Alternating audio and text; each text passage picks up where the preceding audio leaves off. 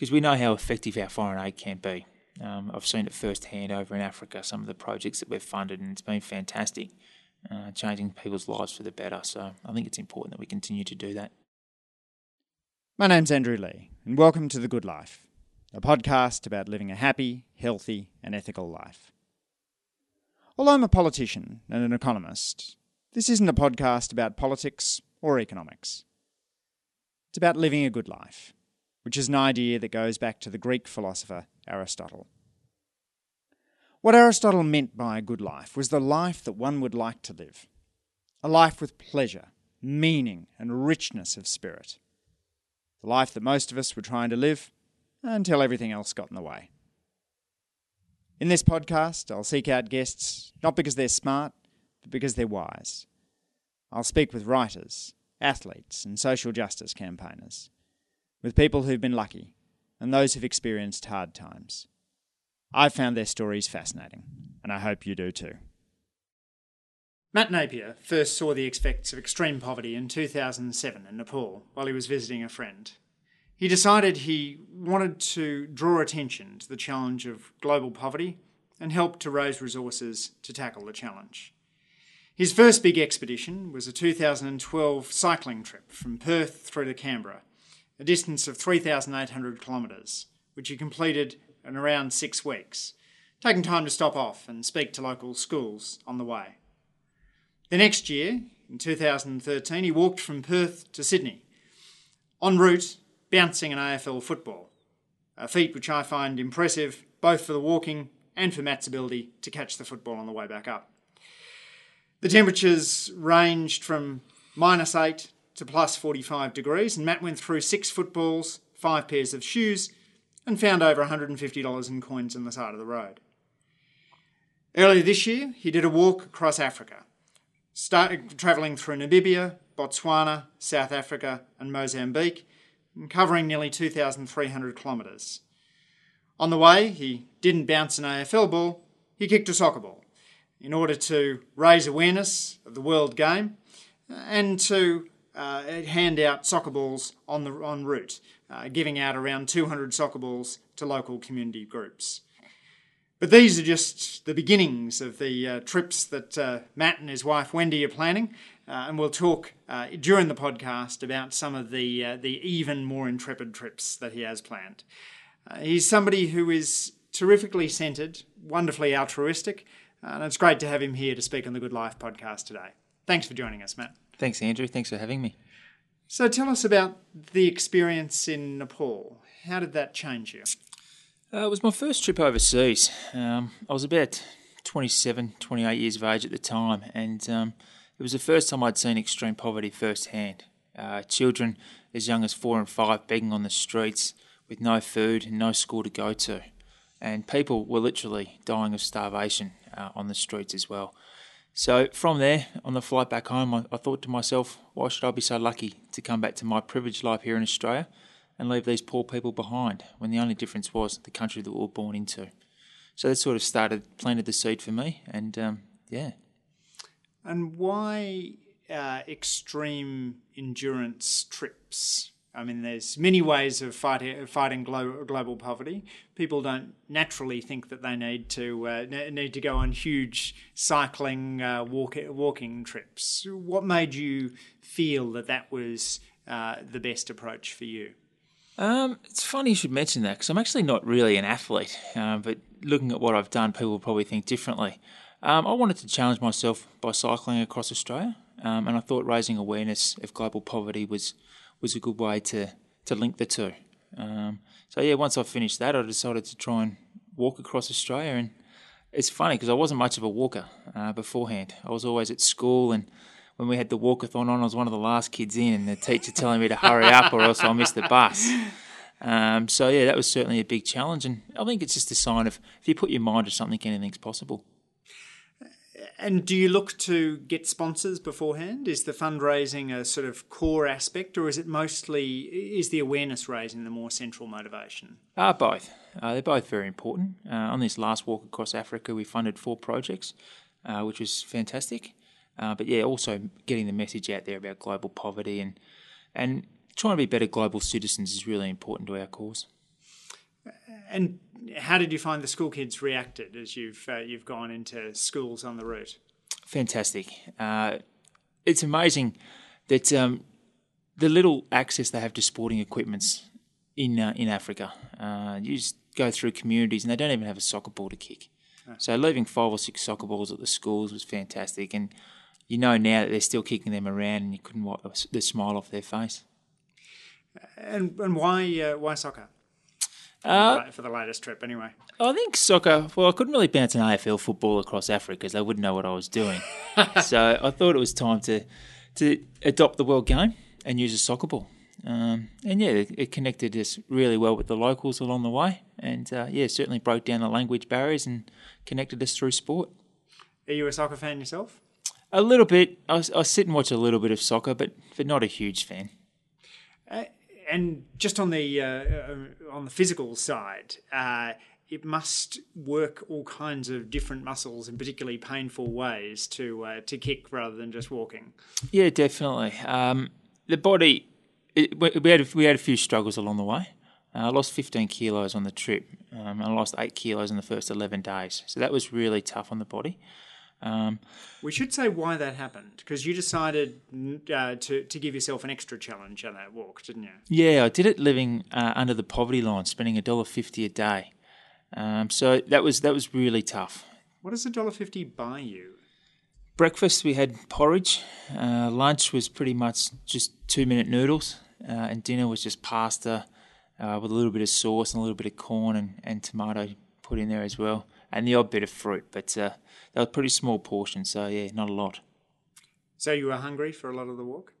Definitely, yeah. There was certainly some mornings we, we had to wake up and would walk 15 kilometres before breakfast, and you could really feel your, your stomach just eating away at itself, and it was it was awful. Um, something I hope I, I never have to experience again. But uh, yeah, we continue to raise awareness with the world's poor, so hopefully less people around the world have to go through that on a day to day basis. Yeah, yeah. Did you have a large support crew for that? Yeah, we did. Um, we started off with a support crew of six. Uh, we ended up with two. There were a few fatalities along the way. Um, fatalities? Not fatal. Well, we we, we had dropouts. Yeah, we uh, we had a cameraman from South Australia who who was always leaving us halfway through, right? Which was fine. Uh, we had a cameraman from South Africa who was going to do the second part of the documentary. Yeah. But uh, we found after two weeks he was very lazy and, and wasn't really interested, so we oh, sent yeah. him home in in Windhoek in Namibia, and um, yeah, we had to get rid of our two support crew from Zimbabwe halfway across Botswana. Um, unfortunately, they'd lied to us a, a, lot about a few things, and oh, they had yeah. a pretty physical altercation with each other. So we sort of had to had to leave them there, and, and yeah, just left us on our on our own. That that must have been hard, given how tough the physical activity was to be dealing with anything else going wrong.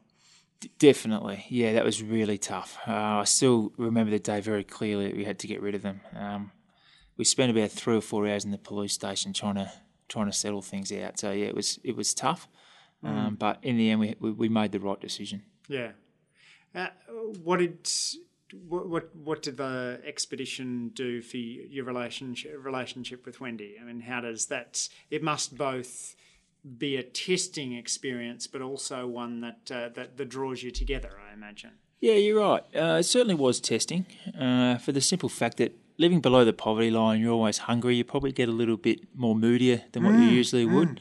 So we probably had a few more arguments than what we what we usually would. Um, but yeah, overall we've got a very strong relationship, and yeah, we work together very well. Were you? What, what were you? What did you find yourselves talking about as you during the day? Oh, we we sort of set ourselves goals where we want to be in a week's time, and just break it down as to where we want to be. Um, try not to talk about food too much. Yes. Um, because yeah, we we don't get too much of that. Um, and just a little bit of the scenery and that that we saw, and the people that we meet. That was certainly the highlights and what we yeah. talked about most did, were, did people think you were pretty strange doing what you, doing what you were doing? There can't be that many people that wander into their villages kicking a soccer ball and saying, "I'm going to the other side of the continent." Yeah, we did get a few strange looks. Um, it's quite interesting because a lot of black people in Africa do a lot of walking, but white people don't. Mm. Um, they're usually driven around and things like that. So to see a white person do it was was quite powerful, I think. Um, but yeah, we were received very well into all the communities, especially through Botswana. Mm. Um, villages literally shut down to welcome us in, and it was fantastic. Um, yeah, the Botswanian government really looked after us. That must have felt like a great honour to have, have people there to to see you, to hear what you had to say, and so on. Yeah, yeah, it certainly was. Uh, just walking into Botswana, uh, we handed over the passport, and they said, "Oh, Mr. Napier, we've been expecting you." and I thought, "Oh, geez, I'm in trouble already." and uh, yeah, so she took my passport away, and there were about eight officers from the passport office wanted to walk the first seven kilometres with me into Botswana. Wow. Which was fantastic. Um, I think it literally shut down the passport office. I don't think anyone else got into Botswana that day. But um, even the, the first night we camped in Botswana, uh, we woke at five thirty in the morning. Someone was going around speaking in their native native tongue um, with a megaphone in the back of a ute, and we had no idea what they were saying. And uh, I got up and uh, I said to my wife, What's going on here? This is ridiculous. We're trying to sleep. And she goes, Just listen a little bit more carefully. And all I could work out with the two words was Napier and Australia. What they were doing was going around the whole community telling them to come out and welcome us into Botswana. So wow. it was fantastic. Yeah, yeah. What else sticks with you from that uh, from, from that journey in terms of the, the highs and the lows of the walk? Uh, the scenery through Southern Africa is gorgeous. Uh, Namibia is absolutely amazing country, and it's certainly one we'll be going back to. Uh, the, probably the one thing that sticks in my mind was a couple of days after we finished the walk, we went on a field visit with Oxfam and visit one of their programs. And uh, I met three ladies, and one lady in particular really left a, um, sort of left a, how can I say it? Um, sort of encouraged me to continue to do what I'm doing to, to raise awareness of the world's poor. She had four children. One had passed away.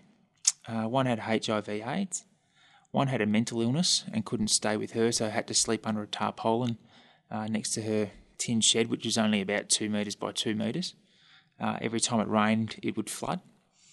And her fourth child had uh, was victim of a, a hit and run and was paralysed from the waist down. Um, and she was only getting about nine, ten dollars a month assistance from the government to survive. Mm. Um, so that that was really tough. We had a lot of uh, media there, a couple of camera crews, and um, they put a microphone in front of me and said, "So what do you want to say to this lady?" And I said, "Look, can you just give me a minute? I'm, I'm speechless.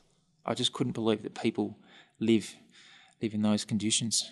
So yeah, that certainly left a mark on me, and um, certainly gave me um, encouragement to go on and continue to do what I do. Yes. How how has it changed how you live your life? I mean, you've you've had you've had these big stints uh, testing your body in a in a in an open space. Do you how do your friends and family speak about how that's that's made you a different person? Um, I've got pretty good support from my family. Um, some of them think I'm I'm mad, uh, but my friends are usually pretty supportive. Uh, they've been really good. Certainly, sort of changed my life, being a lot more appreciative of what I've got.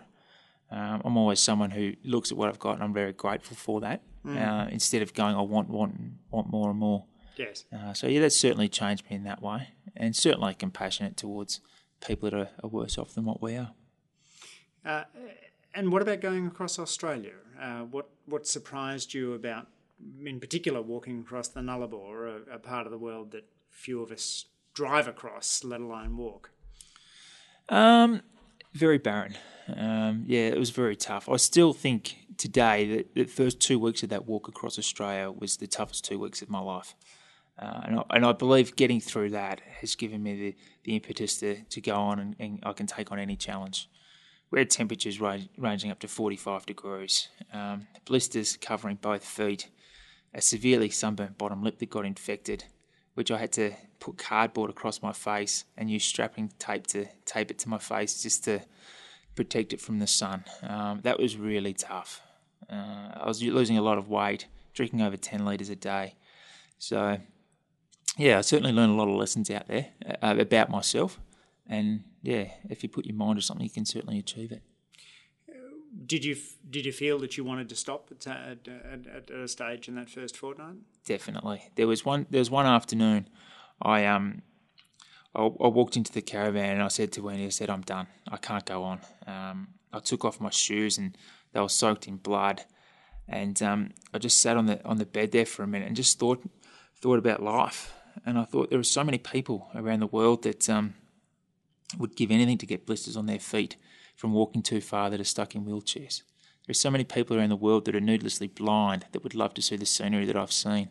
I've still got three meals a day and a roof over my head. So, in the whole scheme of things, I'm actually not doing it too bad. And uh, about two minutes later, I put my shoes back on and grabbed some water, and I said to Wendy, meet me 10k down the road. So, that was certainly the turning point of that walk. And are there other does does that strength translate into into other challenges in your life? Do you find yourself more resilient in, in dealing with other challenges? Yeah, I, I find that. Um, I think if you, yeah, I'm very very mentally tough. Uh, I like to think. Uh, so yeah, that certainly certainly helps me through life and other challenges as well. You said before that when you're at school, you uh, you're coming in last in those uh, those walkathons. Um, what gave you that that additional toughness? Was there something that sw- that switched? Was it when you were doing it for a cause, or did you just find that over time your pain threshold pushed higher and higher? Uh, it's a really good question that one. Um, when I was 15, I actually lost my father suddenly, uh, and a few years later, uh, I lost a good friend from school and and um, we had actually had three guys that played footy in our under 19 side that died in a car accident. So I went through a really tough period in my life there, um, probably drinking too much and, and going out and being a bit of a lout. And um, a couple of years after that, I actually lost my best mate who died in his sleep. So I had had a horrendous time, um, battled a bit of depression, and I sort of just strove through life, not really achieving anything. And I it was a trip to Nepal that really turned it around for me. Mm. So that was that was the, probably the best thing that I ever did.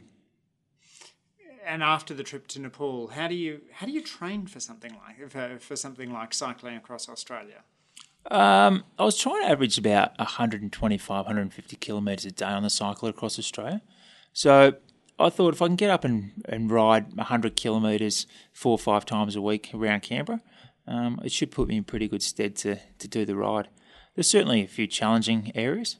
Um, not sure if people know, but just outside Perth, there's quite a large hill called Greenmount, and um, it goes for about six kilometres long. And uh, by the time I got to the top of that, I was exhausted. And Wendy goes, "Don't be too exhausted. You've still got another hundred k to go." so, not to mention the other three thousand. Yeah, that's it. So, I after twenty k, I thought, "Oh, I'm going to really struggle here." But yeah, you just chip away at things. It's it's like when you pay off your home loan you just chip away at it, chip away at it, and you, and you finally get there. Mm, mm. So, the uh, let's talk about some of your uh, your next challenges. Uh, 2017 is uh, is the year in which you tackle the gates of hell. Where are the gates of hell, and uh, how will you set about flinging them open? Yeah, the gates of hell. That's what they call the Skeleton Coast in Namibia. Uh, it's one of the most isolated and uninhabitable parts on Earth. it's where the desert meets the sea. So it's going to be very tough and, and challenging. Um, we're also going to walk across the Namib Desert through the sand dunes. And uh, yeah, once we finish that, we're going to walk about 1,000 k along the Skeleton Coast to Angola and then drive across Africa. And then we're looking at climbing Mount Kenya, the second largest mountain in uh, Africa from sea level. So that's going to be very challenging. We were going to do Mount Kilimanjaro, but it's very commercialised and it was going to cost us about $10,000 to get to the top. Right. So I would prefer to put that money towards one of our projects. Uh, and you'll be hitting a tennis ball all the way, I take it? Uh, we're going to do a soccer ball again. Great. Yeah, I think it just connected really well with the yeah, locals. Yeah. Um, yeah. We actually had a. The funny thing, we had uh, the soccer balls that we gave out along the way were actually donated to us by a, kid in uh, Queensland who's 12 years of age now. And when he was nine, he was watching TV and couldn't understand why kids in refugee camps didn't have soccer balls to kick. So he said to his mum he wanted to raise some money and send some money, some soccer balls across to these kids, and they started up a organisation called Play It Forward. Uh, it's called Mac Miller Play It Forward. So it's it's a really good good thing that he does. We got in contact with him, and he wanted to give us a thousand dollars to buy soccer balls uh, along the way to give to kids. So we were sort of the middleman, which was great. Have you had a chance to uh, take him on one of your walks? I haven't. He's only twelve at the moment. Um, I do have to go. So you start him off with just a couple of hundred Ks or so. Uh, I think he's uh, more focused on trying to play soccer at a professional level for Manchester United. Good on him. Um, yeah. But yeah, I've got to go up to Queensland in the next couple of months, so hopefully catch up with him then and, Yeah. and have a good Yeah. chat to him. And then 2018, you have uh, you're doing a, a triathlon, I understand, but uh, but one that makes an Ironman triathlon look like a uh, walk in the park. Yeah. Um, my wife, um, she's not a big fan when I sit at my desk and twirl the world globe around in my hands. She thinks, what am I up to next? Well, most of us twirl it because we think about places we might fly to. Uh, Yeah, but for you, you think about places you might walk over, right? Yeah, that's right. We're actually looking at uh, it will be the world's longest ever triathlon. We're looking at starting in St Petersburg and kayaking about 1,250 kilometres to the top of Poland through the Baltic Sea. Uh, once we reach there, we're going to walk through Europe to Rome, which is about 2,200 kilometres, and then we're going to fly from uh, Rome to Cairo, and then cycle 11,000 kilometres from Cairo down to Cape Town. Uh, it's going to be a very interesting trip. Uh, logistically, it's going to be tough, but uh, just training for it's going to be really interesting. Um, the kayaking leg, because I do that first, I won't have any problems. But when you start the walk leg, you haven't been able to train for walking for, for the last month because you've been in a kayak. Um, and it's going to be the same when I start the cycle. Um, I wouldn't have been on a bike for three months Yes. beforehand. So, how I'm going to train for that, I'm not too sure. But uh, we may just have to take along a, an exercise bike or something for the last month of the walk to, to get myself ready for the cycle. I imagine it's just what you'll feel like after walking for 100 odd kilometres in the day, uh, spending your evening uh, on the exercise bike. Yeah, I, I- I've been thinking about that. Um, I might just shorten the days a little bit, just to give myself an hour on the exercise bike at the end of the day. But I'm still looking to cover 45, 50 kilometres a day. And are there ways you work on training on the mental side? Do you do you meditate? Do you have particular routines that, that toughen you up mentally? No, I don't do any of that stuff. Um, I'm actually pretty pretty lazy around the house, my wife would say. But um, I think just be, doing what I've done before just gives me great confidence that I can take on these challenges and succeed. Um, people think I'm mad trying to do what I'm doing in 2018, but um, I'm going to give it a go. And my motto is um, never give up. So, and um, yeah, if I can keep that motto and just give it all I've got, I'm sure I'll make it. And what are you what are you hoping will come out of that? Um, obviously, to continue to raise awareness of global poverty, um, try and get the message out a little bit more through Europe, Yes. uh, which would be great, and and spend more time in villages through Africa and sort of trying to tell some of the stories of the people and the way that they live their lives over there and the challenges they face on a day to day basis just to survive. Uh, so yeah, they're, they're the main things. Um, obviously, lobbying the Australian government as well to increase its foreign aid. Um, Yes. found that pretty tough the last couple of years with the cuts that we've been making because we know how effective our foreign aid can be. Um, I've seen it firsthand over in Africa, some of the projects that we've funded, and it's been fantastic, uh, changing people's lives for the better. So I think it's important that we continue to do that. Yeah, we're not so good at telling those stories, are we? I mean, I feel as though the campaign for uh, aid to be 0.5 or 0.7% of gross national income is an important one, but sometimes it can obscure the, the real human stories, such as the, the mother of four that you mentioned before, and the, the, the transformative impact of a child getting to sleep under a bed net uh, or a, a baby uh, being born to an HIV positive mother who got antiretrovirals, so therefore didn't pass on HIV at the moment of birth. Uh, Yeah, I think we're in a society that likes to focus on the negatives more so than the positives. Um, you can see in the media every time you turn the news on, the first five or six stories are all negative stories. Um, but yeah, if we maybe change our mindset a little bit and start to tell a few more of those positive stories, it could be a good thing for society. and how do you cope yourself with the notion that you're dealing with a problem as big as global poverty? Not one person can change the world, but we can change someone's life. Um, we've done that a few times, and just knowing, sitting back here, knowing that we've changed people's lives for the better, makes you sleep a lot easier at night. Um, since we started doing this, me and my wife Wendy have never been happier. Uh, we we actually a couple of years ago we decided to start up our gardening business again, and the idea of that was to give away fifty percent of whatever we make towards charity. And yeah, since we've started that, we've never been happier, and yeah, it's been a good move. You live pretty simply. Yeah, we do. We live a pretty simple life. Um, don't drive a flash car. Um, yeah, I just don't sort of believe in that kind of stuff. So yeah. Yeah, the decision to to live on a, a dollar fifty a day while uh, while walking across Africa is, uh, I think, to me one of the most uh, impressive slash shocking slash uh, can't imagine doing it myself, but. Uh, uh, yes, that's that notion that how we live reflects on, on how we, we want others to live is really critical. Mm, yeah, definitely. Um, I just wanted to put myself in the shoes of the world's poor mm. and, and, find out how it is to survive on so little, and it's horrendously tough. Yeah, you wouldn't wish it on anyone at all. Uh, it's funny. I actually went out to the baseball here in Canberra on uh, Saturday night, and I was in the merchandise tent and this person came up and, and bought a hat, and it was $55 for the hat. And I thought, wow, that's a bit expensive. But then I thought about it. I thought that $55 is what that lady in Mozambique has to feed her family for six months. And people just spend that money willy nilly and don't even think about it. Yes. So, yeah.